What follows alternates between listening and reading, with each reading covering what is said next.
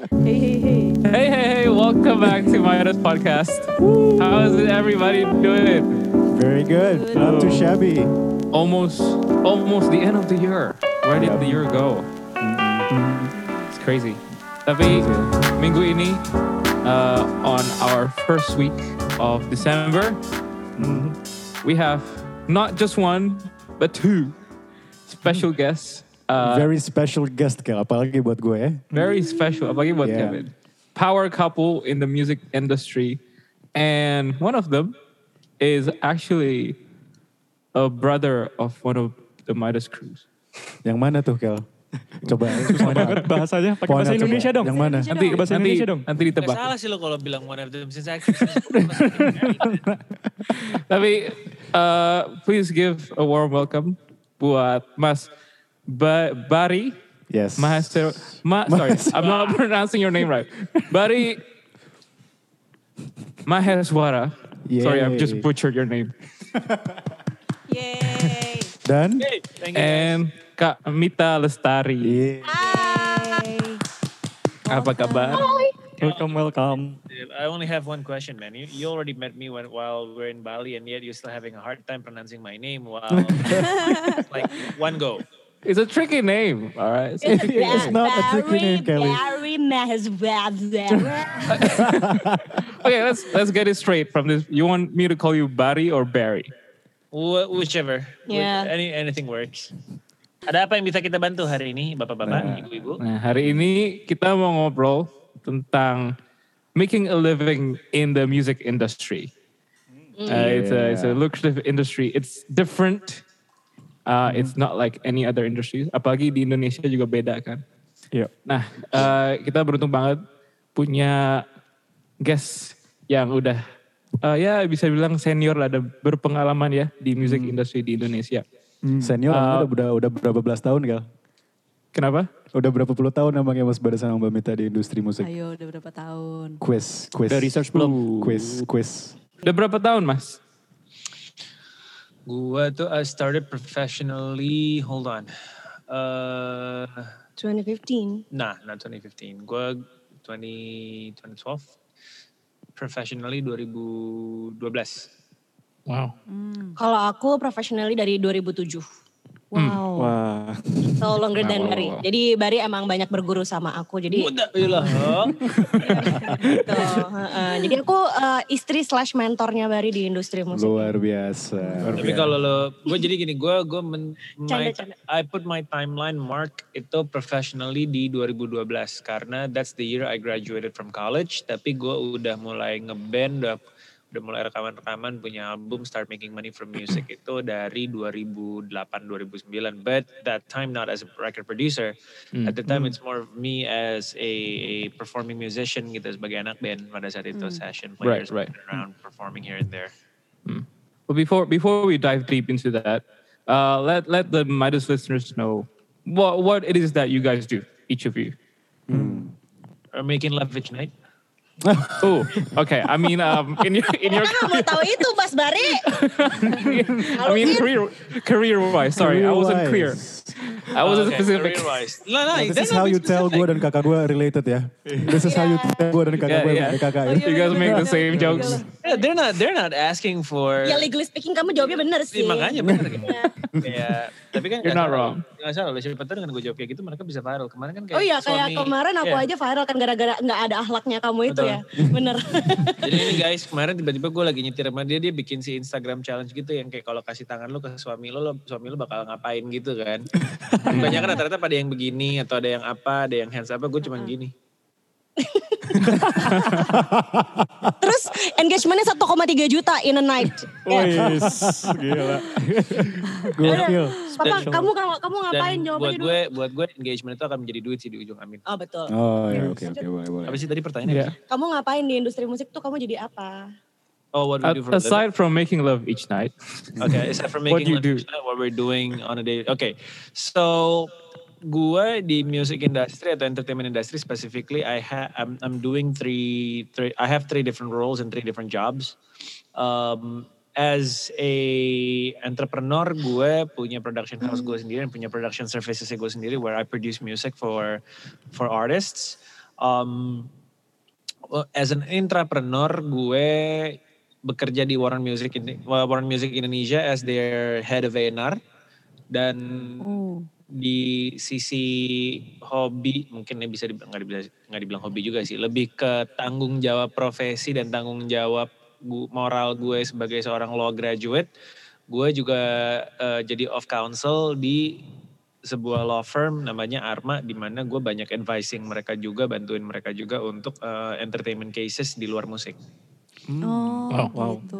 So busy. Iya. Full circle. Kalau misalnya Full aku, kalau di industri musik ini ya of course um, I'm a singer, professional singer dari tahun 2007 sampai hari ini. Terus um, aku juga sekarang lagi lumayan ekspansi profesi. Aku juga lagi establishing my creative hub namanya Tukasa. Jadi Tukasa itu adalah creative hub yang isinya ada songwriter camp, sorry so- songwriting camp, ada juga nanti kita mau bikin label juga, terus udah kayak begitu nanti juga akan ada um, visuals production house-nya juga nanti, tapi itu kayak masih step uh, stepnya masih agak jauh, tapi sekarang yang udah lumayan established adalah di songwriting camp-nya sama di uh, menuju labelnya karena kita juga udah be- punya beberapa karya dan beberapa artis, plus um, gue sendiri juga adalah si uh, songwriter yang yang tergabung dalam satu songwriting group namanya El Tandre. Dan alhamdulillah kita udah ngerjain beberapa artis dan beberapa penyanyi untuk lagu dan produksinya. Kayak hari ini kita juga baru rilis sama Universal Music Indonesia sama Jemima ya. Jadi kayak alhamdulillah kita udah engage sama beberapa international labels sama juga uh, beberapa local labels. Untuk international labelsnya kita udah engage sama Universal sama Warner juga. Terus udah kayak begitu uh, untuk local labelsnya kita juga udah kerjasama sama beberapa termasuk sama MD. Jadi kita juga ngerjain OST gitu. Jadi kayak ngerjain Hmm. um, soundtrack buat film, buat web series dan lain-lain Wah, kayak gitu. Terus banget. Uh, uh, terus udah gitu selanjutnya Hebat. gue di industri ini juga jelas ya gue pengen berkontribusi juga sebagai seorang produser gitu loh. Tapi bukan sebagai produser musik kayak Bari tapi lebih ke eksekutif produser gitu. Jadi Hmm. kayak um, ini waktunya gue untuk ngumpulin uang, ngumpulin duit, ngumpulin sponsor untuk ngebantu um, teman-teman baru, anak-anak baru yang emang ngingetin gue sama masa masa kecil gue dan masa lalu gue sebagai penyanyi baru yang emang pengen masuk ke dunia entertainment gitu. Hmm, luar Itu sih biasa. sebenarnya kalau gue. Wow, round of Wow. applause. Wow. Big shot. Big shots. Keren banget loh. Power couple kan? Emang Keluarga gue nih kan? Kel. I'm Iya, very iya. proud of my sister and brothers nih ya. Panjang Bayangkan banget ya nih. kenapa kita sangat amat kompetitif setelah suami. Satu buat universal gitu kan. Iya. Oh, Ya kita sih pokoknya siapa yang bisa bayar lebih tinggi aja kalau Oh kita. ya. gitu. Berarti Oh iya, satu Universal, satu thought- Warner ya. Mas Bari, I had it all wrong. I thought you were the A&R director. Salah ya gue ya? Eh, Tapi nunggu promotion naik-naik. Iya, iya, Oh, iya. gitu. Sebenarnya sebenarnya Oke. kalau gue boleh ngelurusin kayak kalau misalnya di luar emang jabatannya baru udah director. Ah, tapi. Belum, belum, salah, salah, salah. sebutannya Jadi, jadi official title gue adalah A&R Manager, official Hmm. title-nya. Mhm. Tapi di tapi di organization structure yang sekarang, gue Hmm. report directly ke MD. Jadi sebenarnya posisi Ah. manager itu equivalent da- director. ah, benar. Oh gitu ya ya ya I see. Hmm. Oke oke oke. Mas agak deket dikit sebenarnya ngomongnya sorry mas. Oh ya, equivalent posisi Ah, gue equivalent deketan director. Bentar, gue gedein volume mic gue aja. Nah, Nah ya udah deh. Najas. Hah, gue nih tiba-tiba. Iya, iya. Jadi, E- A&R tuh apa ya, Jas? apa? A&R tuh apa ya? Jadi quiz nih. Ini antara Kelly nggak tahu atau mau ngetes Nadia tuh gue gue nggak paham. Iya, antara dua itu ya. Hmm. iya. Gue tau lu juga gak tahu Mel. Ngaku lo. Iya, gue cuma gak mau, nggak mau ngaku aja. Gini langsung to the source aja. tadi udah kayak, hmm, hmm. langsung to the source. Bari, A&R tuh katanya apa sih mas dan ngapain sih sebenarnya? A&R itu artist and repertoire. Jadi in a record company, artist and repertoire is the department that's that's that's been responsible for looking looking at uh, the market, scouting new talents, and then looking for the right song, maintaining release schedules, maintaining the steady streams of releases in the music.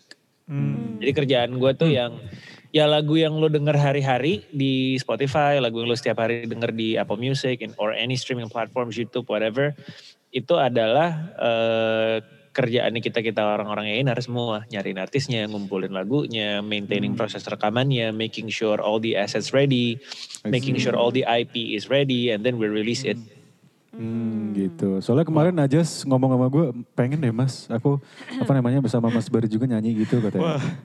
Kelly juga mau tuh kayak Kelly. I'm bit juga mau, makanya dia beli SM7B gitu. Dia emang depan lu I'm a pengen bit of a musician myself, you know, what can I say? Jadi- So, on that note, Mas Barry, Pari, uh, typic, what, what, what, what does the typical work week look like for you? And Kak Mita as well. Lo mau gue dulu, mau minta dulu. Bari dulu deh. Oke. Dari dulu deh. my work week, uh, I can summarize this, especially during work from home ya. I can summarize this by a uh, apa namanya statement yang paling gampang dikeluarkan oleh bini gue setiap hari gue. You're here but not here. Right. Tuh dalam banget tuh. Please Dalam expand. banget tuh kayak itu. And the reason for that is I usually woke up around uh, 6.30 or 7-ish every day. Tergantung anak gue bangun jam berapa. Um, dari jam itu gue punya waktu biasa sampai setengah sembilan, orang sampai jam sembilan, that was my only free time. Hmm.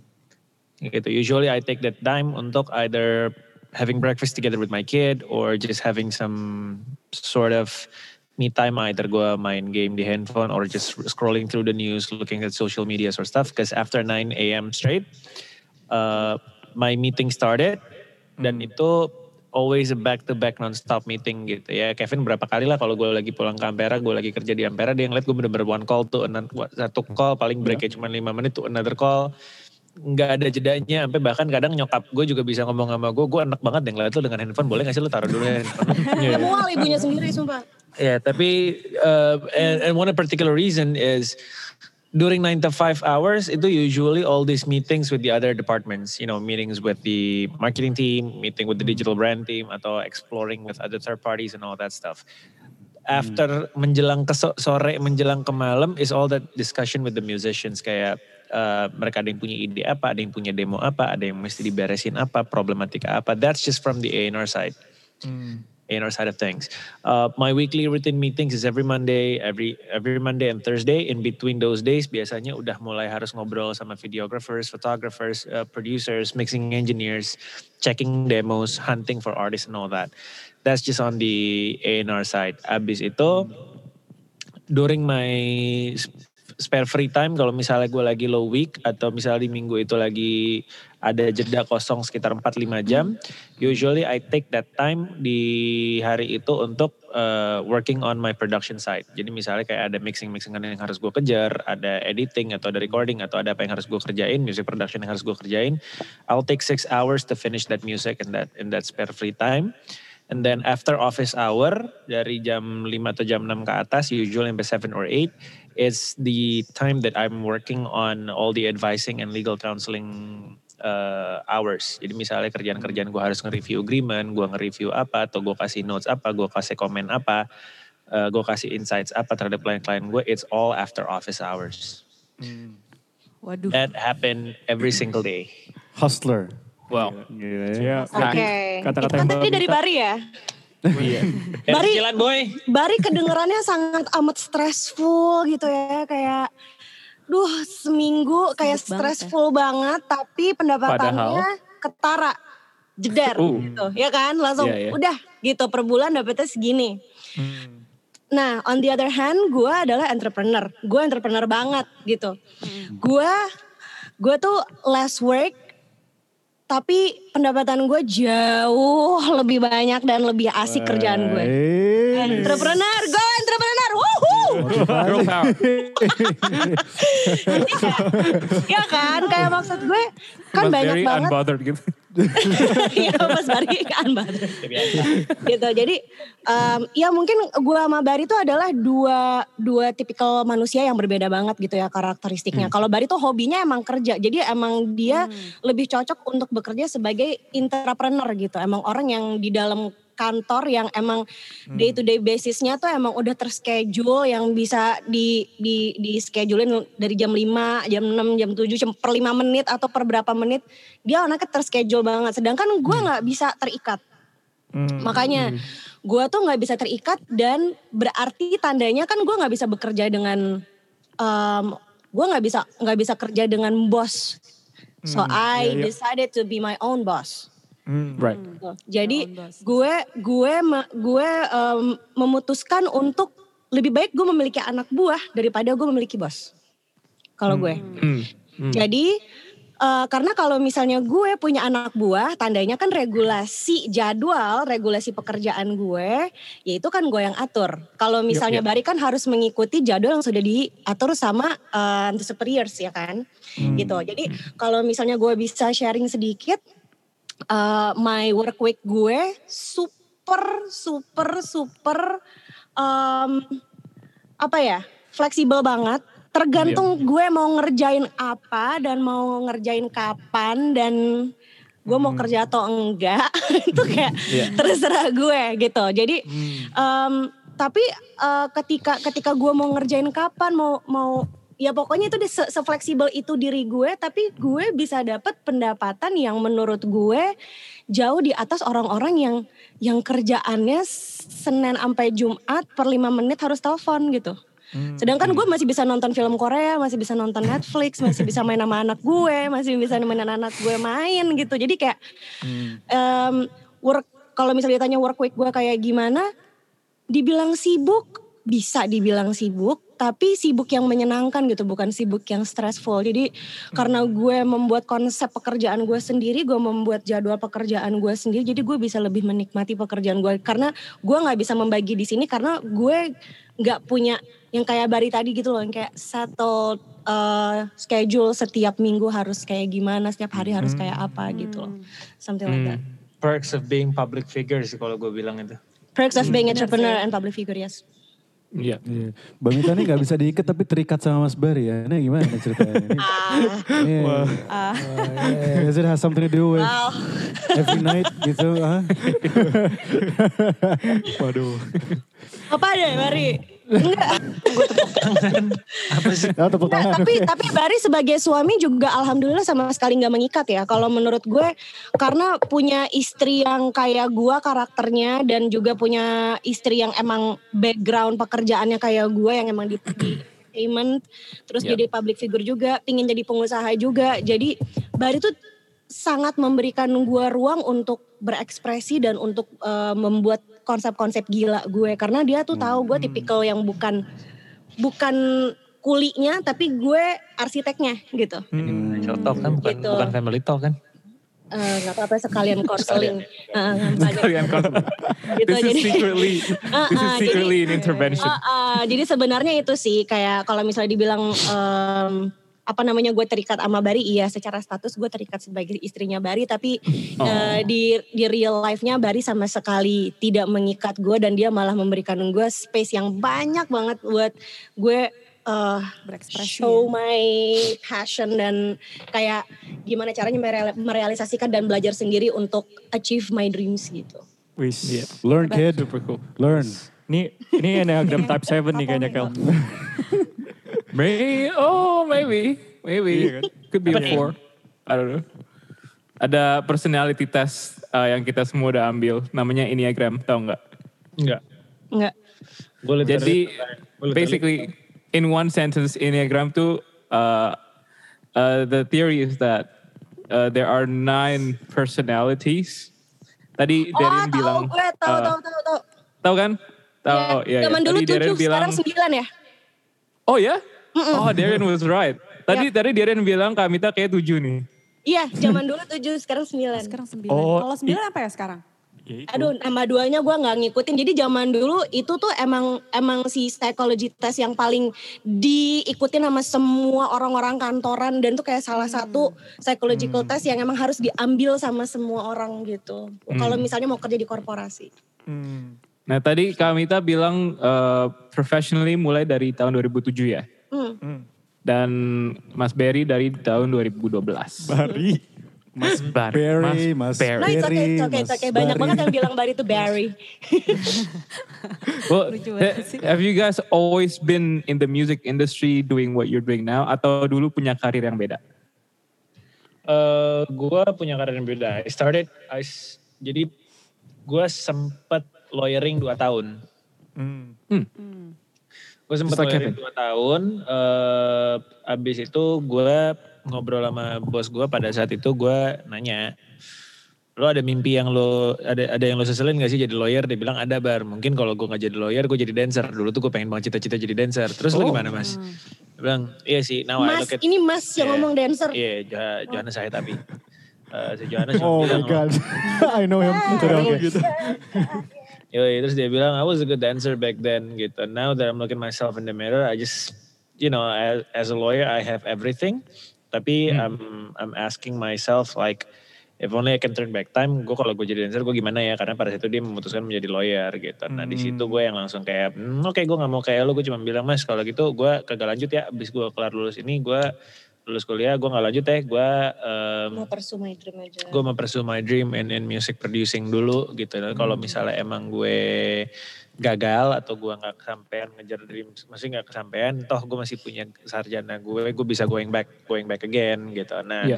at the time Johannes saya tapi cuma bilang sama gue ya bisa aja bar, cuman mungkin pada saat itu begitu lu balik lagi ke kantor, eh, teman-teman angkatan lu rata-rata mungkin udah pada jadi bos gitu, udah pada either mereka Hmm. jadi partner atau mereka udah jadi junior partner and you have to start from the bottom of the food chain, are you okay with it? Gue bilang ya I'm confident with myself, bisa lah gue nguber gitu. Turns out eh, emang rezeki sih, God's blessing gitu. Gue Iya. gue nggak gue nggak ke gue ke musik, alhamdulillah I can make a living out of it gitu. Dan dari sisi lawyering gue pun juga eh apa? Karena akhirnya bidang yang gue pegang dan yang gue kuasain itu sangat amat niche banget dan dan playernya atau orang yang ngerti bidang itu nggak banyak.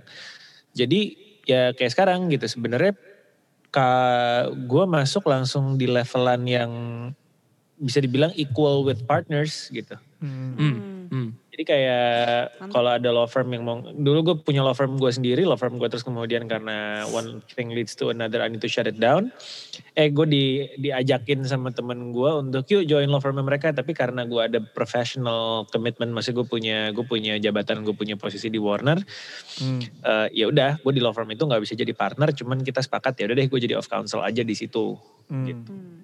Dan ya in a way akhirnya gue ngelihat kayak ternyata gue berada di posisi yang sama dengan teman-teman gue yang seangkatan gue kok yang rata-rata sekarang pada jadi bos, pada jadi partner di law firm lain. I'm at the same level as well. Hmm. Yeah. Plus Nice, nice. doing something else on the side that you love ya. You're not Exactly, dan- sacrificing any of those. Itu Exactly, I'm not sacrificing anything. I'm still doing all the music stuff dan Hmm. eventually di the the lawyering sendiri pun gue juga making a name for myself in the entertainment business dan sekarang uh, most of my most of my clients are actually coming from the movie industry. Oh, that's cool. Hmm, kalau gue gue ngerasain jadi dua-duanya di music industry. Jadi eh, awal-awal gue di 2007 gue ngerasain jadi eh, orang depan panggungnya, which is kayak frontman-nya gitu, jadi penyanyinya, jadi public figurnya, jadi aktrisnya gitu. Jadi gue nggak cuma nyanyi, gue juga teater, gue juga eh, main musical play. Salah satu musical play pertama di Indonesia, Galih dan Ratna zaman dulu kita cinta the musical. Terus em, ya itulah yang membuat gue kenapa ngambil performing arts communication di jadi jadi major gue di universitas gitu. Terus eh, gue dari 2007 sampai 2017 sebelum gue keluar dari label gue Sony Music Indonesia yang menaungi gue sekitar 10 tahun itu em, gue menjadi orang di depan panggung. Jadi pada saat itu gue memutuskan untuk sambil gue diinvest sama mereka, gue juga pingin belajar gimana caranya eh, jadi orang-orang yang membesarkan orang-orang yang tadinya bukan apa-apa jadi Oh, menjadi oke. siapa-siapa gitu. Hmm. Jadi eh gue sebenarnya kayak bikin Tukasa ini tuh kayak ngambil banyak baiknya Sony dan membuang yang tidak gue suka dari Sony. Oh. Karena gue ngambil 10 gue 10 tahun di Sony jadi gue udah banyak belajar banget soal how to treat the artist, how to sign the artist gitu. Terus udah gitu kayak bisa baca pasar, bisa baca lagu kayak gimana, melodi yang kayak apa yang disukain, something like that. Kayak gitu tuh gue pelajarin selama 10 tahun itu dan eh, dipelajarin setelah gue memutuskan untuk keluar dari Sony Music di tahun 2017. Nah, setelah tahun 2017 gue keluar, gue memutuskan untuk menjadi dua-duanya. Gue memutuskan untuk menjadi orang di depan panggung dan memutuskan untuk jadi orang di belakang panggung. Jadi anggapannya kayak gue executive producer, producer, songwriter buat diri gue sendiri. Jadi gue adalah investor buat diri gue sendiri. Anggapannya kayak gitu. Jadi karena gue gue pingin banget jadi investor seseorang nanti da- mudah mudah-mudahan bisa besar gitu ya dia. Iya. Tapi gue kan nggak mungkin eh, gegabah untuk kayak invest atau untuk kayak bikin seseorang yang emang mimpinya besar jadi kelinci percobaan gue ya gitu. Iya. Jadi pada saat itu 2017 gue memutuskan untuk membuat diri gue menjadi kelinci percobaan gue sendiri. I wanna learn um, kalau misalnya gue memproduce seorang artis tuh gimana ya. Jadi angg- anggapannya kayak waktu itu 2017 gue gonta-ganti topi tuh. Kayak sometimes gue pakai topi produser, sometimes gue pakai topi artis, sometimes pakai topi ini. Jadi kayak em, di situ gue bener-bener kayak belajar gimana caranya. Kalau misalnya gue yang digituin sama produser gue kayak gimana rasanya. Kalau misalnya jadi kayak lu bayangin gak sih kayak lo lu kayak lagi ngomong sama diri lo sendiri. Jadi bukan Iya. bukan kayak lu ditreat sama orang tapi lu ditreat sama diri lo sendiri. Lu suka nggak gitu? Ngerti gak sih? Iya, iya, iya. Iya. iya, Nah, iya. jadi pada saat itu 2017 Dulu gue memutuskan ya. untuk jadi dua-duanya. Dan sampai akhirnya baru tahun ini gue ready untuk nge-sign salah satu artis dan eh, salah satu artis yang gue sign itu adalah mantan artisnya Bari yang menurut gue potensial banget gitu. Dan gue nggak bisa disclose di sini karena em, belum belum kita rilis gitu kan. Oh, Oke. ya Terus udah kayak begitu gue juga eh, ngejalanin eh, banyak kerjasama sama third parties gitu ya kayak sama agregator, sama publishers, sama banyak dan lain-lain dan itu juga juga gue pelajarinnya bener-bener along the way dari 2017 gue keluar gitu dan itu sih lebih tepatnya kayak em, role gue di industri musik ini ternyata gue gue bisa jadi dep- orang depan sama orang belakang dan itu adalah mimpi yang gue pingin pingin capai sampai hari ini sih gitu. Sebenarnya gue, insya Allah gue gue lagi berusaha membuat mimpi gue establish. Mimpi gue sudah tercapai, udah. Tapi gue lagi bikin mimpi gue untuk establish, untuk ada di situ gitu. Mm, that's so cool. Let's Very cool ya. let's take a trip down memory lane. Uh, Mas Bari sama uh, Kak Mita inget nggak kayak your first breakthrough, I suppose, in when you pursued your music career, like, like your first paycheck when you jumped into the music industry. Ingat gak?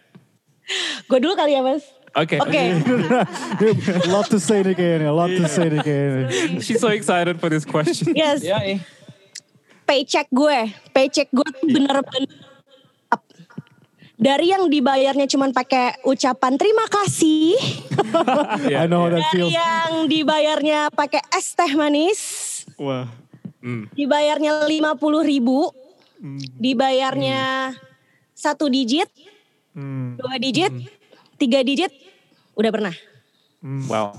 Hebat. Jadi kayak gue bener-bener dimulai dari ucapan terima kasih. Literally gue gue yang invest sendiri kayak waktu itu gue bayar organ tunggal gue sendiri masih pakai organ tunggal ya belum tahu sessionist waktu itu. Jadi kayak gue bayar organ tunggal gue sendiri. Gue gue undang bapak ibu gue mereka bayar makanannya. Padahal kafe itu pinginnya gue yang nyanyi pada saat itu. Ya. Jadi gue kira mereka akan bayar ternyata terima kasih ya gitu. Lah kok terima kasih ya. Gue gue waktu itu masih belum ngerti karena gue masih SMA. Masih SMP, sorry SMP iya, kelas 3 atau kelas 2. And how Terus long udah ago kayak begitu, uh, uh, minggu depannya diundang lagi. Diundang lagi, dikasih es teh sama spaghetti bolognese. Hmm. Upgrade. Upgrade. Upgrade, ya Upgrade, sebenarnya. Uh-uh. Terus em, setelahnya baru dikasih budget transportasi cuma 50 ribu, 150 ribu.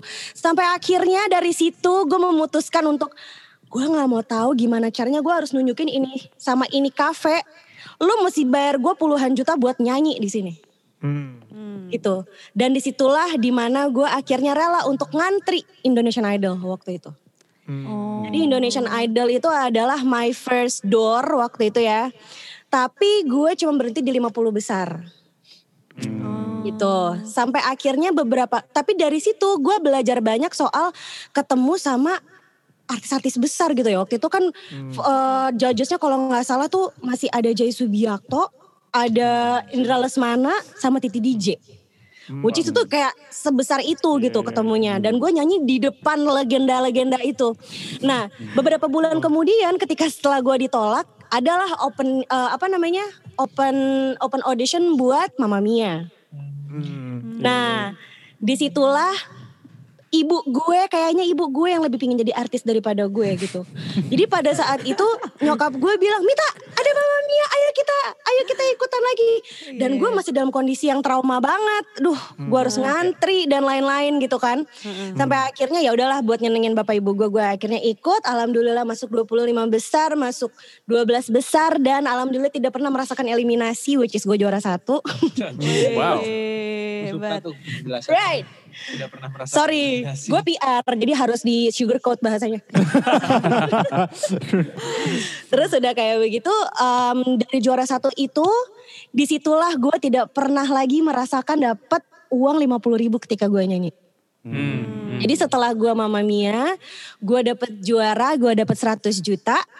Em, setelah itu, setelah gue Mama Mia langsung hari-hari gue super sibuk dan gue nyanyi literally keliling Indonesia pada eh, gue umur berapa tuh kelas 3 SMA itu gitu ya. Keliling Indonesia dan my first paycheck di music industry which is kan setelah Mama Mia ya berarti ya.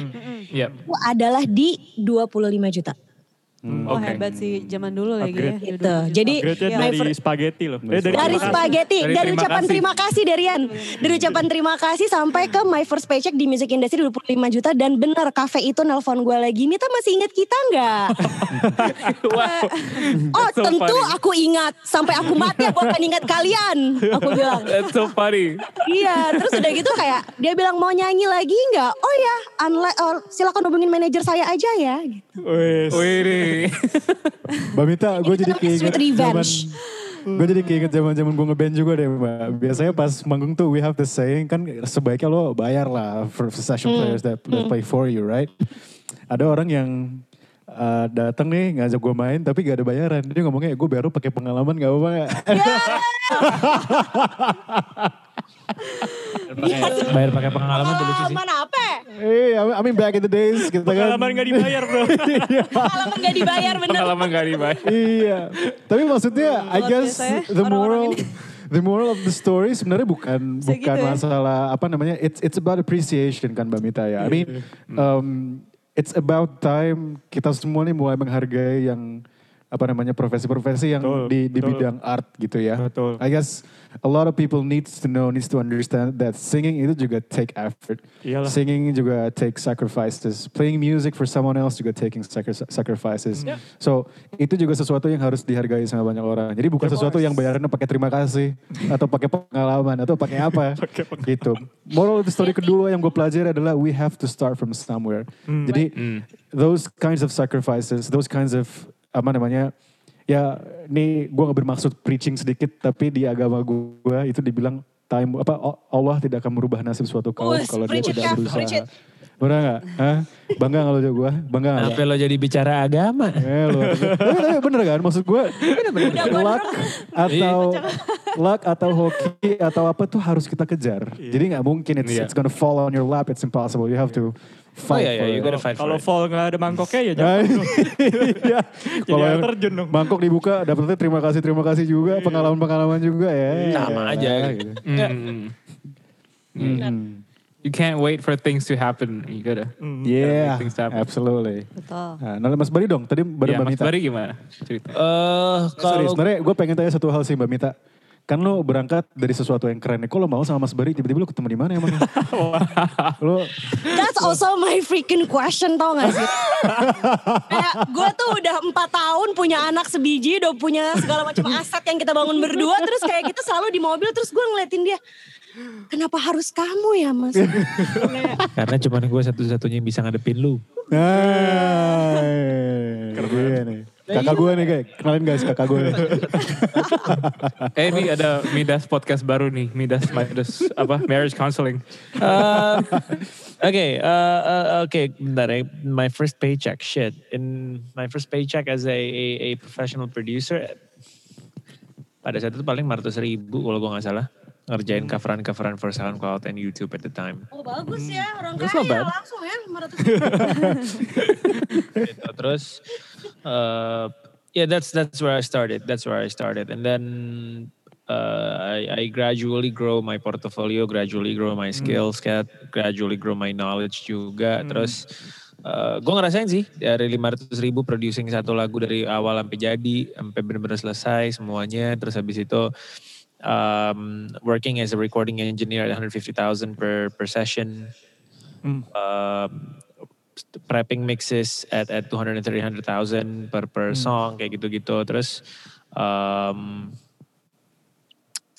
that's that's pretty much how I, I how, how my early early days as a professional producer works.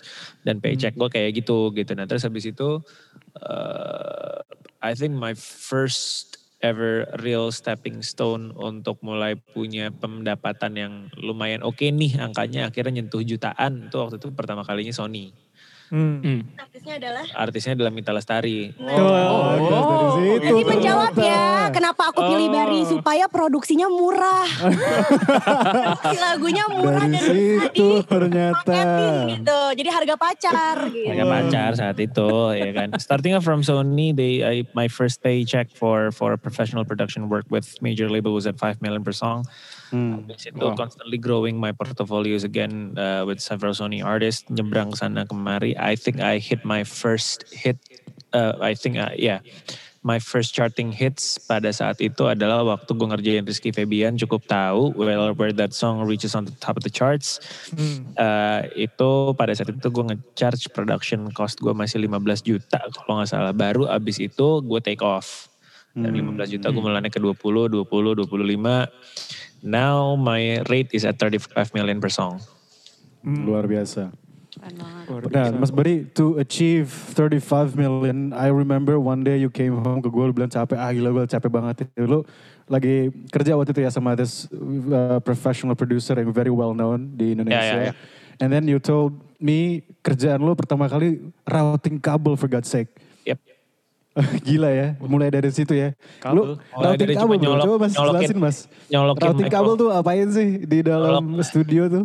Nyolok mikro, nyolok mikrofon kabel, eh, nyolokin kabel ke mikrofon, nyolokin ujungnya lagi ke preamp, habis itu nyambungin dari preamp ke sound card, udah mah hit record and pri- press play pause. Kalau bahasa Indonesianya Operator. tukang, tukang. Iya. Orang lebih mengenal itu sebagai operator, terus habis itu gue dia, udah gitu waktu kelar session gue mesti ngerapihin kabelnya, waktu gue salah ngegulung kabel gue dimarahin lagi. Lebih tepatnya bahasa Indonesianya tuh eh, bahasa Inggrisnya office boy ya Mas ya. Kan sama ambil kopi kalau nggak salah kan. Bener, Nah. bener.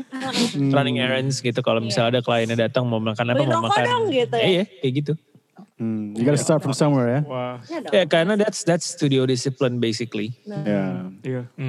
If you play for rain, you gotta deal with Ya, mud jadi too. sebenarnya moral moral story-nya di sini adalah lo jangan ngelihat pendapatan kita hari ini gitu loh. Lo Melihat- harus melihat lihat berdarah-darahnya Strivingnya kita di awal. Di awal tuh kayak gimana gitu. Setiap orang tuh pasti akan punya prosesnya karena kan kayak Iya, iya. sekarang zaman sekarang tuh generasi-generasi adik-adik kita yang sekarang tuh banyak banget yang ngerasa eh, value dirinya mereka tuh udah segini gitu loh. Gue harus Iya. dinilai segini karena kakak gue gajinya segini, teman gue gajinya segini dan lain-lain kayak gitu.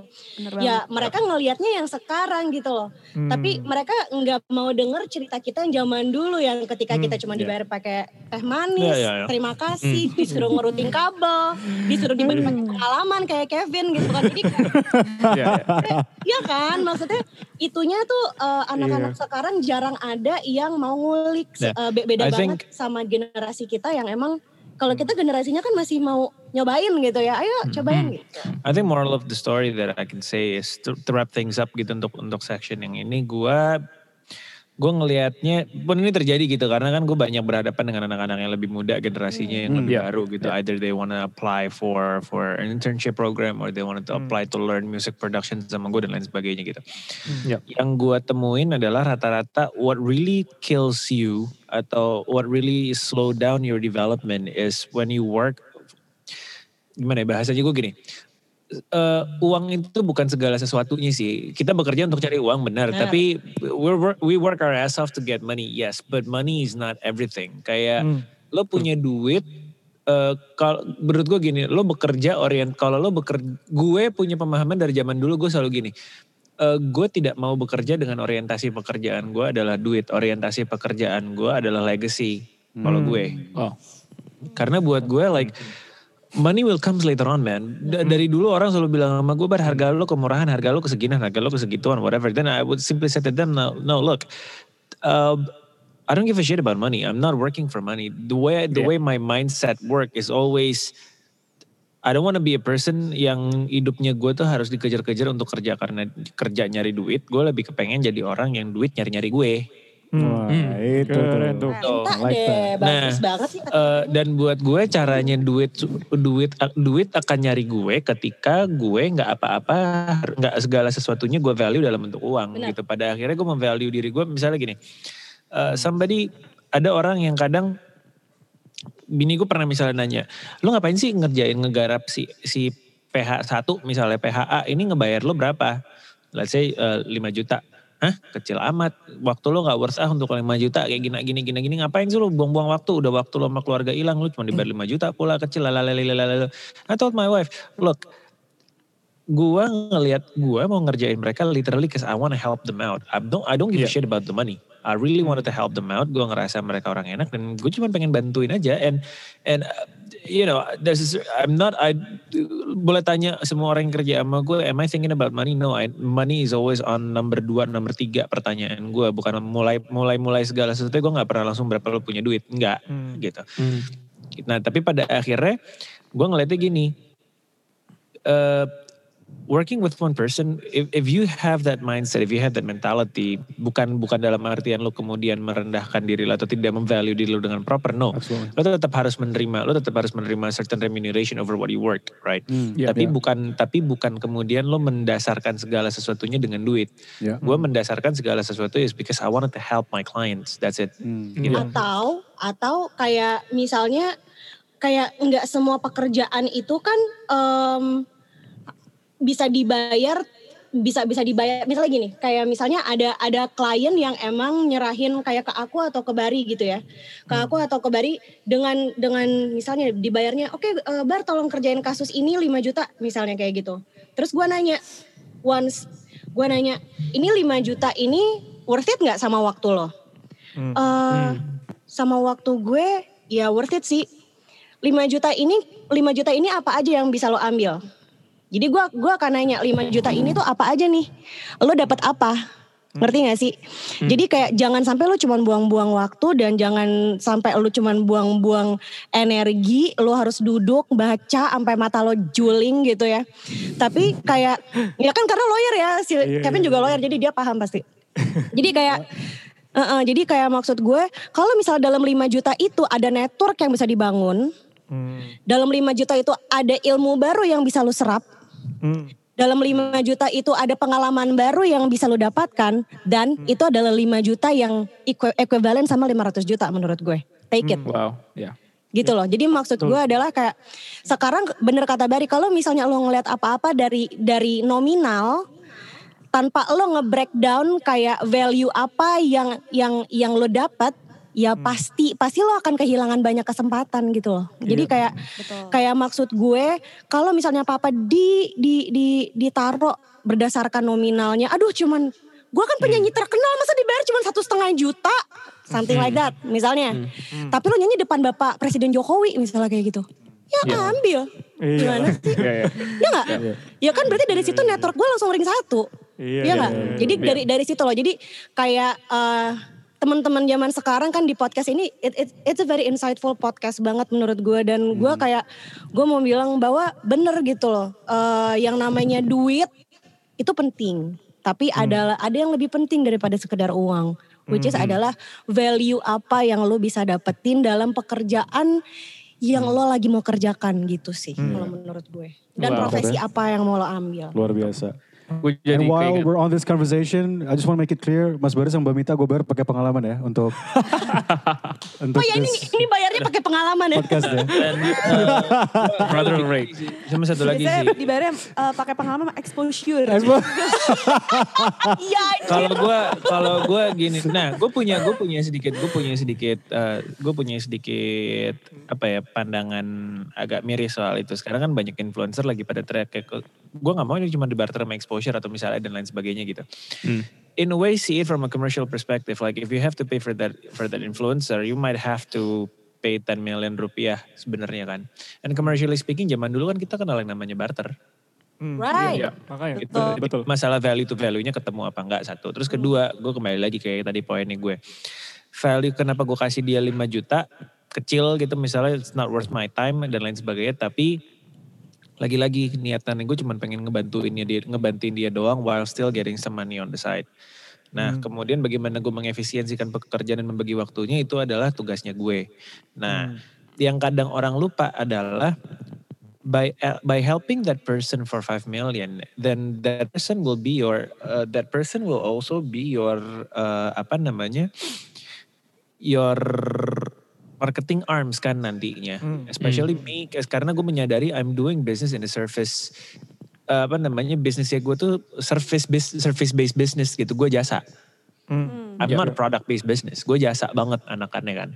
Nah, buat gue bisnis jasa kayak begini the the most expensive exp- the most expensive uh, atau the, the highest cost dari dari business development growth gue adalah marketing spending sebenarnya marketing and promotion right now the way I see it I can save a gazillion ton of money if I just help somebody that I know will help me out in the way ketika dan terjadi gitu ada si klien gue yang ini gue selalu ngasih dia rate yang rendah tapi dari dia gue kemudian dapat 3 4 5 PH lain Dari sini gue percaya bahwa Bari adalah India sejati ya. Kayak cara bisnisnya tuh Indian banget literally. Bantu dulu, baru nanti bisnisnya berjalan. 10,000 rupiah. Hah? Kacau. Tapi itu very good thought. Jadi kalau menurut gue, Bari itu ngajarin gue banyak hal. Jadi keindiaannya dia itu banyak banget terserap sama kearapan gue gitu ya. Jadi kayak gue sekarang juga kayak gitu, bantuin dulu, kasih dulu yang banyak, nggak dibayar nggak apa-apa, dibayar minim nggak apa-apa. Tapi lo tahu kan apa yang harus lo lakukan setelah ini. Gitu. Oke, siap. Iya. Kayak, That serves as a good reminder for you Kelly ya. Berarti bayar Mbak Mita Me. sama Mas Bari next time loh. No, it has to be you. It has to be you. boleh lo dibayar pakai saham Midas juga nggak apa-apa. kita nggak perlu, ya kita bisnismen loh. Jadi kita nggak perlu kelihatan nominal tuh nggak perlu, aman. Ah, Bebas, buat Darian. serah deh. buat Darian. nah, so kok gue jadi keinget eh, percakapan kita sama Dimas minggu lalu. Dia kan bilang, Oh, iya. iya, Hmm. kalau uangnya yang dicari, uangnya nggak dapet. Iya. Betul. Cuma begitu gue cari value, uangnya datang sendiri. Benar. ya Benar. Tapi, iya. value oriented work sih value oriented lah jadi I orang like that. Value oriented work. I Yeah, guess it's, it's something new ya. Ya, value oriented. Ketika lo kerja, uh, always always have this mindset. Ini sesuatu yang gue pelajari sih. Uh, it's all about value oriented instead of financial oriented. Ya. Hmm. Tapi gue ada pertanyaan on behalf of, ya you know, people who are just starting out for the newbies. Ya.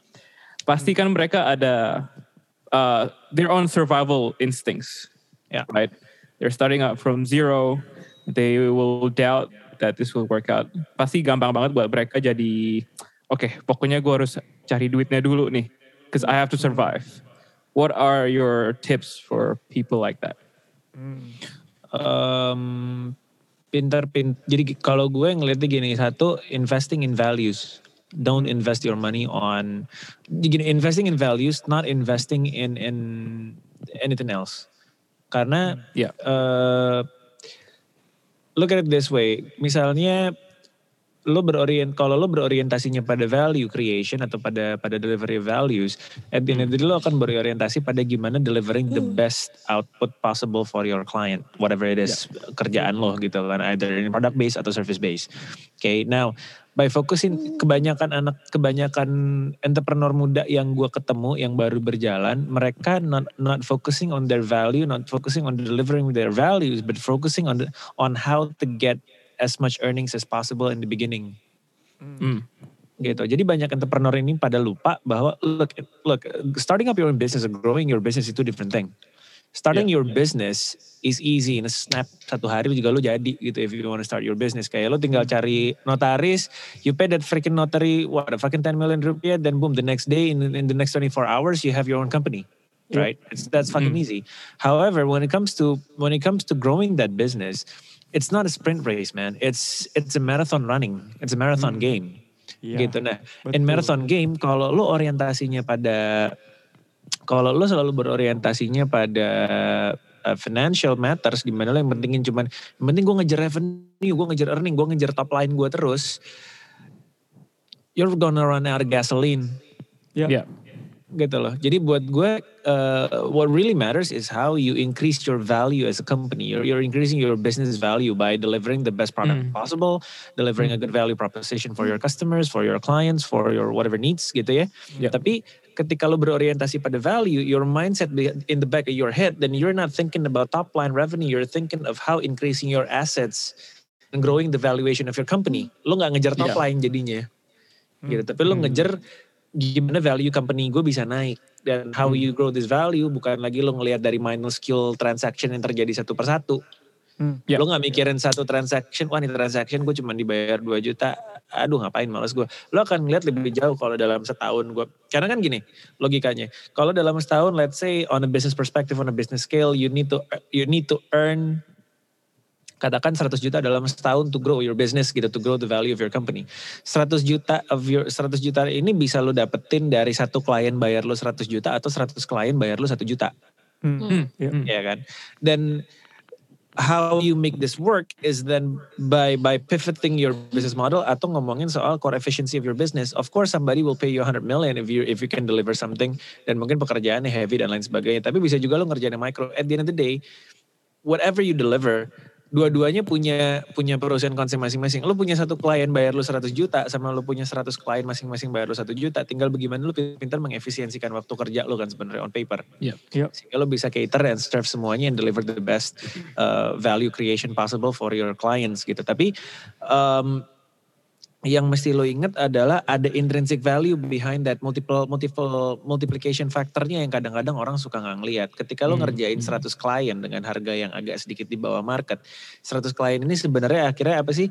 10 atau mungkin 15, 20, 10, 15, 20% out of this client will help you on the, your marketing Hmm. Yes. Ya. on your marketing expenses di mana yang mereka akan ngomong keluar eh lo pakai jasanya si ini aja or you just buy this product man their their product is very good they deliver best service they deliver the value value value production yang sangat bagus banget buat lo misalnya nah Hmm. that alone from a value standpoint lo udah increase your company value 100 orang yang pertama ini mungkin harganya 100 juta, 1 juta gitu per orang. Tapi ketika 10 orang ini kemudian bawa orang lain masuk buat lo untuk 10 orang yang baru ini, you can charge them your your 3 million, 4 million rate. Tapi mereka udah buy in lo dari omongan orang lain. Ya. Nanti Iya. maksud gue, and that, that multiplying, that always being multiplied, multiplied, Iya. multiplied up to a certain point, your company has grown in value up to 10, 15, 20 times um, from its creation day. Gitu. Hmm. Nah, kebanyakan yang gue lihat orang sekarang pengen ngejarnya instan. Nah. Lu baru bikin sehari dua hari, terus lo udah ngel karena lo berorientasi pada ngelihat temen lo atau tetangga lo atau sepupu lo atau siapa lo yang Iya. anjing ini orang punya startup dapat dapat investment 100 miliar gitu. Wah anjing bisa langsung beli mobil, beli ini, beli itu. Ya gue dia. gue teringat Oh. pada saat dulu gue actively coaching untuk entrepreneurial untuk entrepreneurial communities. Ada satu salah satu coachnya sempat bilang ini, salah satu mentornya bilang gini, if you find if you if you have a chance to meet someone who's actually successful in the business uh, scenes gitu, misalnya ntar lo ketemu seorang say misalnya kayak Reno Barat atau siapa, Hmm. atau lo ketemu Warren Buffett, lo ketemu Elon Musk dan lain sebagainya. the first question that you need to ask them is not about their success. It's not how you reach that level of success, but Gimana berdarah-darahnya? gimana lo berdarahnya. Ya pada saat Kesalahan lo apa nih pas lo yes pada saat uh, apa namanya when what's your failure moment gitu. Sebenarnya what's your fucked up moment? Sih waktu lo lagi ngerjain bisnis lo oh my fucked up Hmm. moment adalah ini ini. And then you ask how you return back from that from that moment. Cara berdirinya gimana? cara berdirinya lagi gimana. Nah itu yang akan membuat lo akhirnya punya mindset untuk oke growing my value is much more important than just growing the top line revenue of my company. Yep. Wah pintar sekali ya. Kayak kita tuh kayak lagi dapat lecture loh dari luar biasa. Nah kalau misalnya tips dari aku, ini bedanya adalah anak UI yang emang adalah ngambil legal business ya. Jadi bahasanya tuh tadi aku harus buka ini dulu kayaknya kamus ya bahasa-bahasa bisnisnya susah-susah banget. Jadi aku akan aku punya tips sendiri sebagai anak komunikasi. Jadi tipsnya itu kan adalah kayak eh sorry tadi pertanyaannya gimana Kelly? Gue mau nanya Jadi lagi. kayak kalau itu kan level bisnis ya. Kalau Hmm. buat level individual itu bisa di-apply juga nggak untuk uh, musisi-musisi baru mungkin Hmm. atau singer-singer yang baru. Gimana caranya mereka bisa naikin value mereka sebagai individual? Oke. Oh, kenapa kamu lagi? Kenapa tadi? Tadi kamu udah udah ngomong 15 Oh, iya. menit ngasih lecture Mas Bari udah deh. Belum selesai tuh. Makanya lain kali Midas tolong kalau gua gua aja Bari Bari aja nggak bisa satuin. Iya, aduh. Udah tuh dua-duanya bacot. Udah. Kalau tips dari gue buat mau singer, mau entrepreneur, mau apa pun kamu, mau kamu kerja, mau apa pun itu, tips dari gue adalah bangun tidur, buka mata, punya mindset, gimana cara ngas, bukan lagi gimana cara menghasilkan uang buat bulan depan, tapi gimana caranya menghasilkan uang buat masa depan. Wih. Mantap. Aku kira bangun fire. tidur ke terus mandi. Iya, ma- apa- tapi langsung, langsung mandi abis itu. gigi dong. Pak. Ah, ah, abis itu mandi jangan lupa. Itu buat konten hari Senin. Iya, jadi kayak maksud gue uang itu kamu kan sekarang gini tipsnya lagi adalah orang kan banyak banget yang menghasilkan uang itu mereka buat membayar semua billsnya mereka di bulan depan atau di hari-hari mereka gitu kan ya Iya. Iya. itu bagus. Tapi em, kalau misalnya gue, gue berpikirnya begini, lo nggak lagi mencari 3 juta atau 5 juta. Lo, lo harus punya aim 500 juta. Hmm. Hmm. Ya dong. Jadi gimana caranya lo bangun tidur dengan kerjaan lo yang, duh tapi kan kerjaan gue cuma sekretaris ya. Kerjaan gue cuma kerja di Pemda nih. UMR gaji gue, kerja di Indomaret dan lain-lain. Misalnya kayak gitu. Nah tandanya apa? De- kalau lo punya M ngasilin 500 juta, tandanya kan lo harus bekerja yang lain atau membuat sesuatu yang lain supaya lo bisa punya masa depan yang lebih cerah daripada pekerjaan lo yang sekarang yang cuman bisa ngebantu lo untuk ngebayar Ya. Bills lo bulan depan. I like that. Iya gak sih? Gitu. Jadi tips dari gue adalah mimpi yang setinggi-tingginya. Iya. Set standar yang seenggak realistis-realistisnya. Hmm. Pokoknya set standar nggak boleh realistis. Set standar itu harus seimajinatif itu. Iya. Iya. Iya. Ya. Oke, Betul. kalau misalnya lo udah set standar seimajinatif itu, tandanya lo akan memutar otak lo supaya gimana caranya imajinasi lo itu bisa menjadi realita. And that is something that I call dream. Hmm. Wow. Luar Gitu biasa. loh. Iya kan? Jadi Hmm. jangan cuma mimpi sekarang. Mimpi itu lo lakukan ketika mata lo tertutup. Hmm. Hmm. Lo harus berimajinasi. Berimajinasi itu lo lakukan ketika mata lo terbuka. Hmm. Right? Jadi kalau misalnya lo punya mimpi, bikin yang seimajinatif mungkin. Jadi mimpi lo di alam bawah sadar, lo bikin ketika lo bangun. Wah, mantap ya. Dan itu tips gue. Luar biasa. Omongannya Midas banget nih. Iya, jangan lupa tapi mesti download ke Midas juga. Oh benar benar. when, when you download Midas, you hubungin rekening lo, everything will be stored automatically. Benar benar Ya. benar. Tapi lu benar. tidur, lu bermimpi, otomatis in the background data data lo terupdate. tersave, Gitu. Jadi lu bangun pagi gak usah lagi tuh mikir ke mana gue habis berapa. Eh, gua tidur bangun pagi enggak gua gua gua gua kan salah satu usernya Midas ya Iya. lumayan traumatis nih sebenarnya gitu jadi kayak gue tidur bangun-bangun uang uang kamu keluar sisa uang kamu Pak, gitu tapi tapi itu wow iya kan Creation tapi of value. Ya, Iya. creation of value. Tapi itu sangat membantu loh. Iya. Jadi itu tuh eh, kita untuk punya masa depan itu kita harus diingetin setiap hari. Ya gak sih? Iya, Dan betul. lo nggak perlu diingetin pakai alarm lo yang lo set pakai Siri atau diingetin sama sama otak lo yang udah penuh sama hal-hal lain. Lo punya kita punya aplikasi yang namanya Mades yang bisa ngingetin Wis. kamu setiap hari. Anak marketing gak? Wah, Gimana? Komunikasi. Darian, Kevin, aku di hire jadi marketing. gitu. Jadi jadi kalau misalnya aku boleh berbagi di sini kan aku juga usernya Midas ya. Hmm. Jadi aku aku tuh sangat terbantu sekali apalagi gue emak-emak banget gitu. Jujur gue hari ini tak kalau dibilang punya tabungan atau enggak, gue nggak punya tabungan. Hmm. Hmm.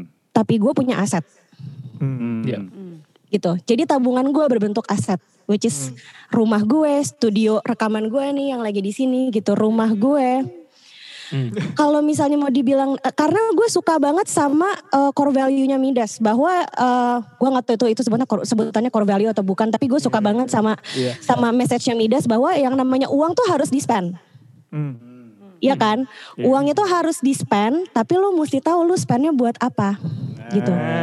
Ya kan? Nah, Makanya gue beli SM7B. Mantap. Iya kan gitu. Jadi jujur em, gue di beberapa bulan ini sama Bari lagi lagi nemu satu em, apa ya stumble upon gitulah kira-kira kayak problem di mana kita tuh bingung kenapa uang kita per bulan itu defisit Oh, gitu.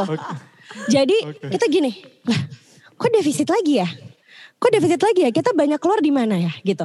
Tapi ketika ki- eh, gue pakai Midas, gue buka Midas gue, oke ini ini gue nggak jualan ya atau ngebantu adik par gue atau ngebantu Darian, no. Tapi this is this is my real experience gitu. Dari dari sini tuh gue langsung kayak bisa ngebuka, cuy kita kebanyakan beli Starbucks. ditutupin. jadi kayak, jadi em, gue tuh adalah pecandu kopi banget gitu. Hmm, hmm. Kita Starbucks bisa 3-4 juta sebulan. Iya. Oh. jujur dan dan em, satu kita kita bocornya di Starbucks dan bocornya di mana GoPay Hmm. buat bayar GoFood Hmm. gitu. Nah sebenarnya sebenarnya em, itu sah nggak sih kalau misalnya gue keluarin 4-5 juta buat GoPay dan Go dan Starbucks? Ya sah lah orang gue yang cari duitnya. Iya. Tapi tapi Midas itu ngebantu gua dan Bari untuk akhirnya paham bahwa oh gua gua sama Bari tuh punya punya satu prinsip.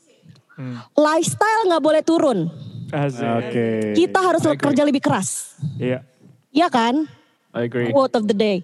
Jadi Agree. kayak kayak dari Midas gue udah tahu gue keluar 3 sampai 4 juta, dari GoPay gue keluar 5 juta which is pengeluaran jajan gue per bulan adalah 9 juta. Hmm. Dengan pendapatan gue yang adalah gue nggak bisa disclose. Eh, Iya kan? Gua tapi lagi. tapi tapi dari situ akhirnya kita tahu kan, oke buat ngasilin 9 juta bukan bukan gue gue nggak mau nurunin Starbucks gue harus turun jadi 2 juta. Oh tidak, tentu. Hmm, hmm. Gimana caranya gue bisa ngasilin 9 juta tanpa gue merasakan defisit lagi di bulan depan. Nah. Ya kan? Dan itu tugasnya Midas buat ngingetin gue gitu. Kalau menurut gue adalah begitu. Mantap. Mantap. Itu tugasnya gue juga buat nyari tambahannya. Tugas gue juga buat nyari juga. Tapi tapi- kalau kalau gue eh, gue ngelihat satu hal sih. Eh, gue setuju sama pandangannya kayak Mita dan Maides tadi soal soal soal duit itu harus di spend. Um, contrary to what to what most of financial eh, apa namanya financial planner atau misal financial tips and everything mereka semua pada bilang lo harus punya tabungan, securing your base, etc. etc. etc.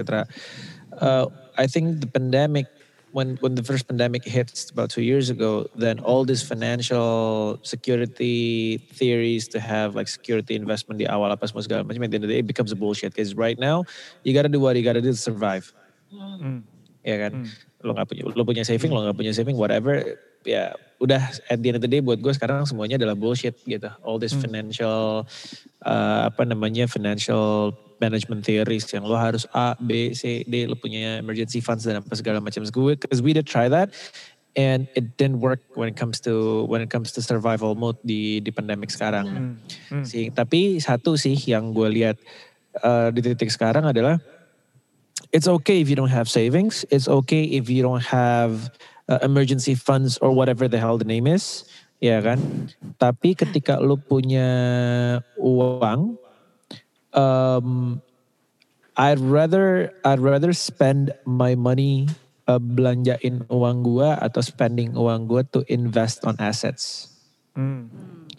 Hmm. gitu. Kayak either orang bilang nih pandemi lo jangan beli rumah dulu save your money apa segala macam no if you have if you have the money to buy a house then go get gen, gen go get your ass a goddamn house Ya. Ya. gitu. Kenapa? Daripada lo pada akhirnya spending duit lo untuk beli Gopay? Starbucks, untuk beli GoPay, untuk beli Tumblr, untuk beli apa pun itu, Kok kayaknya aku semua tuh pembelanjaannya. ya mendingan, mendingan pada akhirnya lo beliin itu jadi sebuah barang atau jadi sebu- Yang yang long term yang long term punya punya nilai guna gitu buat lo Hmm, kayak gue iya. gue pandemi susah tapi gue nambah pre-M misalnya atau gue beli Hmm. apa atau oh, gue beli itu apa Tidak, di- tidak dibenarkan. Kamu Ya. jangan cari pembenaran ya. Enggak enggak. gue bangun studio during pandemic gitu karena uh, I know that at the end of the day it will come back to me in generating more revenue dan harapan. Ya. Dan harapan gue adalah pada saat gue udah bisa survive di pandemi ini dengan semua investment gue tetap berjalan. Ya. Once everything goes back to normal, then the logic behind it would be when business starts to get normal, ya kita akan punya another tambahan revenue di titik itu lalu bisa nabung. Eh, gue boleh ngasih lagi gak sih kayak em, Silakan. kenapa gue pakai Midas? Silakan. Boleh, boleh. Boleh banget dong. Lu tahu gak sih itu menyelamatkan gue dari pertengkaran rumah tangga? Wah, Kenapa nih? thank you? Kimar nih. Jadi ya pokoknya kayaknya semua semua orang-orang yang udah menikah itu kayaknya bakalan tahu kan kayak em, yang namanya apalagi apalagi kalau misalnya peke- ya- yang bekerja hanya suaminya gitu ya. Suaminya ngasih duit per bulan nih gitu kan. Sayang ini uang belanja. Pikirin sebulan gimana. Terus datanglah istrinya di tengah-tengah bulan. Saya nggak cukup sayang. Ya kan? Kan kalau misalnya ibu-ibu Indonesia zaman sekarang kan cuman bilang nggak cukup. Iya. Sedangkan suaminya, gua udah kasih itu sebanyak semuanya udah gua kasih lo pakai ke mana aja. Ya nggak? Selalu ada kata-kata itu ya. Itu kan biasanya Iya, iya, iya. jadi em, pertengkaran rumah tangga dan itu pernah terjadi sama gue di awal-awal pernikahan. Gue literally lang, zaman itu belum ada midas soalnya. Jadi gue eh, pada saat dia pada saat dia ngomong itu gila, itu harga diri gue kayak langsung disentil berkali-kali. Tahu nggak? Itu kayak ah Oke, pada saat malam itu gue literally bukain mutasi rekening BCA gue dari dari awal gue nerima gaji sampai hari di mana dia ngomong itu. Tapi itu juga nggak bantu karena kan kalau misalnya di mutasi rekening cuman kayak ada em, Iya, iya. nama tokonya doang tapi nggak tahu lu belanja apa gitu kan. Tuh. Iya kan? Kayak em ya kalau kalau misalnya pakai Midas gue merasa terselamatkan banget karena em, pada saat si Bari bilang, "Cah, aku boleh tahu nggak pembukuan kamu per bulan? Kenapa bisa defisit?" Oke. Nah. Nih. Nah. Nah, Dan di dan di Midas gue masukin dua kartu, which is kartu gajiannya dia dan kartu gue sendiri sebagai pendapatan gue, Hmm. Gitu. Power Karena gue, ini. Heeh. Mantap. Gila kayaknya gue jadi brand ambassador. Kalian kalau punya investment lagi, bayar gue aja jadi brand ambassador. Wes. Jago nih gue. Gitu. Jadi kayak gue gue juga uh, masukin um, kartu gue yang emang adalah pendapatan gue dan gue selalu punya prinsip bahwa kalau gue mau belanja buat diri gue sendiri, mau nyenengin diri gue sendiri, gue nggak akan pakai uang rumah tangga. Hmm. Gue pakai uang yang gue pakai. Hmm. Eh, ya sorry, ya yang gue earn sendiri, Iya, gitu. Mantap. Jadi pada saat itu, Mas, ini laporannya ketika eh, apa namanya dari dari kartu gaji kamu, uangnya ke sini aja nih, tet tet tet, tet, jelas semua, Wis. ya kan? Hmm. Terus em, terus kamu ba- baru beli parfum ya, sedang- sedangkan gue kan emang kayak perfume addict banget Iya, kan. iya, iya, iya. Dan perfume gue tuh ya sorry banget bukan mau sombong tapi kayak bukan Iya. yang di mall gitu loh. Gue yang di Iya, butik yang emang harganya ya assalamualaikum sih lumayan gitu. si, si Bari juga yang pajuling gitu ngeliat harganya kan. Iya, iya. Dan si si Bari juga kayak kok kamu bisa beli ini bisa beli ini. Oh iya karena aku pakai ini, ini ada buktinya gitu. Jadi kayak Jadi sebenarnya kalau misalnya iya kalau misalnya ngomongin soal bisnis yang ribet-ribet gue sih kayaknya belum nyampe ya ilmu gue gitu. Karena kan gue 6, eh, 6 tahun ya belajar komunikasi ya bela- komunikasi rasanya kayak kedokteran ya gue lihat-lihat. Jadi kayak gue belajar 6 tahun tuh ya komunikasi gitu. Gue gue baru belajar bisnis tuh ya baru sekarang-sekarang ini gitu. Jadi kayak kata-kata bisnis yang tadi baru disampaikan tuh very insightful. Tapi um, this is my real experience aja using Midas dan uh, my real experience uh, about my apa ya financial situation dan uh, dan apa namanya tuh rumah tangga situation about my financial gitu.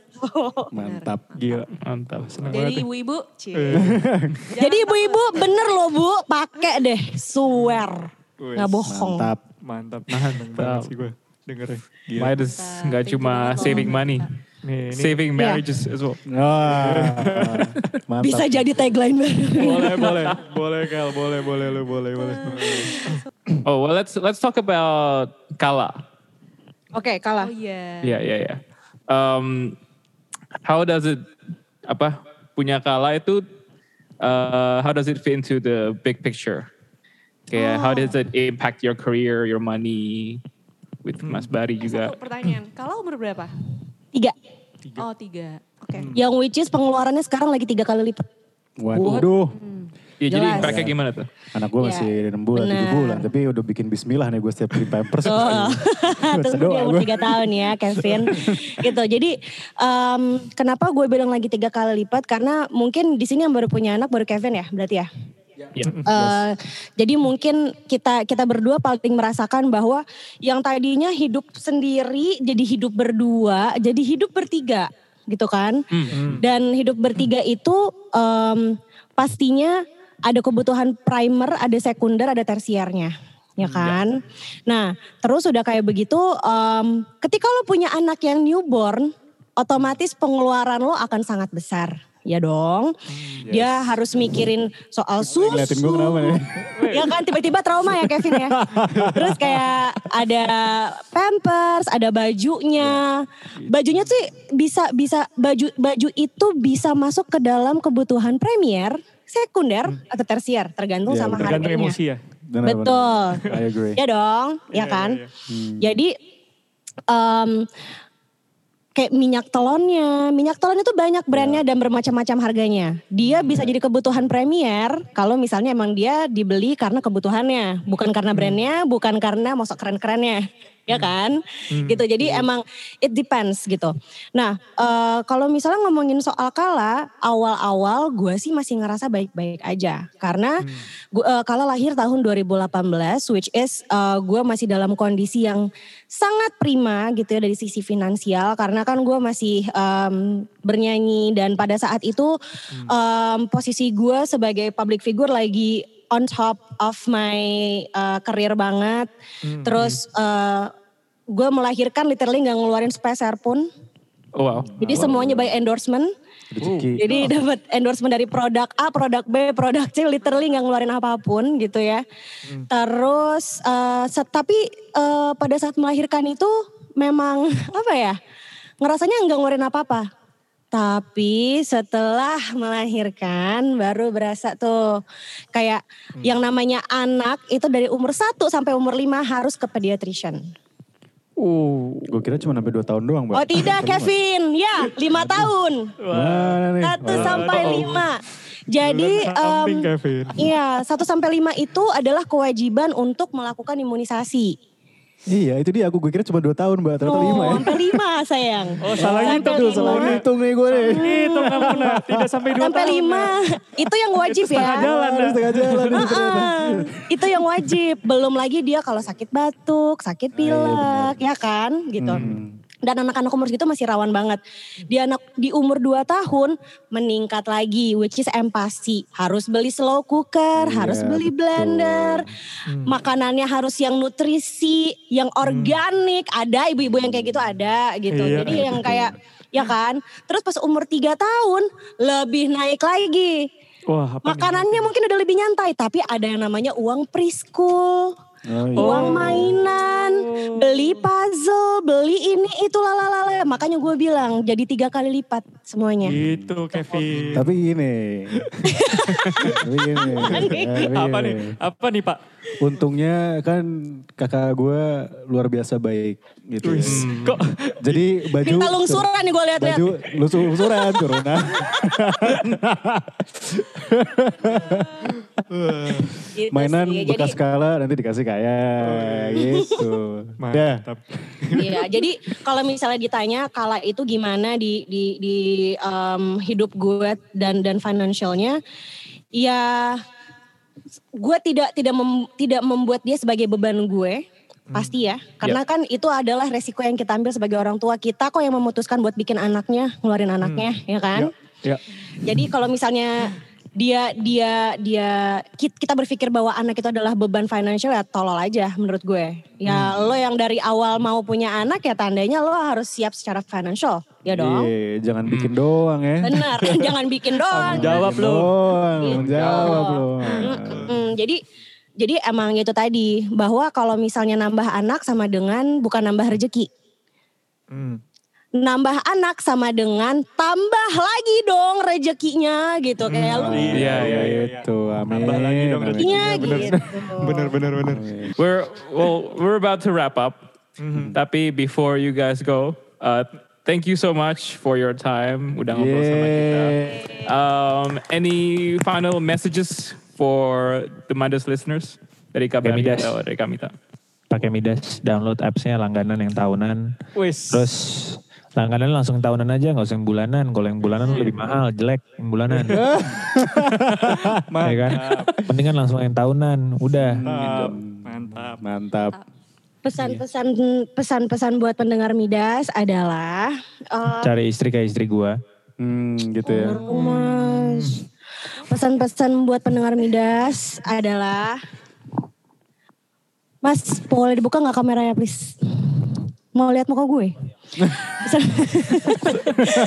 Pokoknya buat semua eh, pendengar Midas jangan cuma jadi pendengar tapi jadi pengguna juga ya. Hmm. Itu yang pertama. Eh, eh, yang kedua, em, benar katanya Midas, kamu menghasilkan uang untuk di spend, tapi spendnya dengan cara yang efektif. Untuk tahu efektif atau enggaknya, ya kamu harus tahu kamu ngeluarinnya buat apa. Jadi itulah kenapa kamu harus pakai Midas. Itu aja. sih.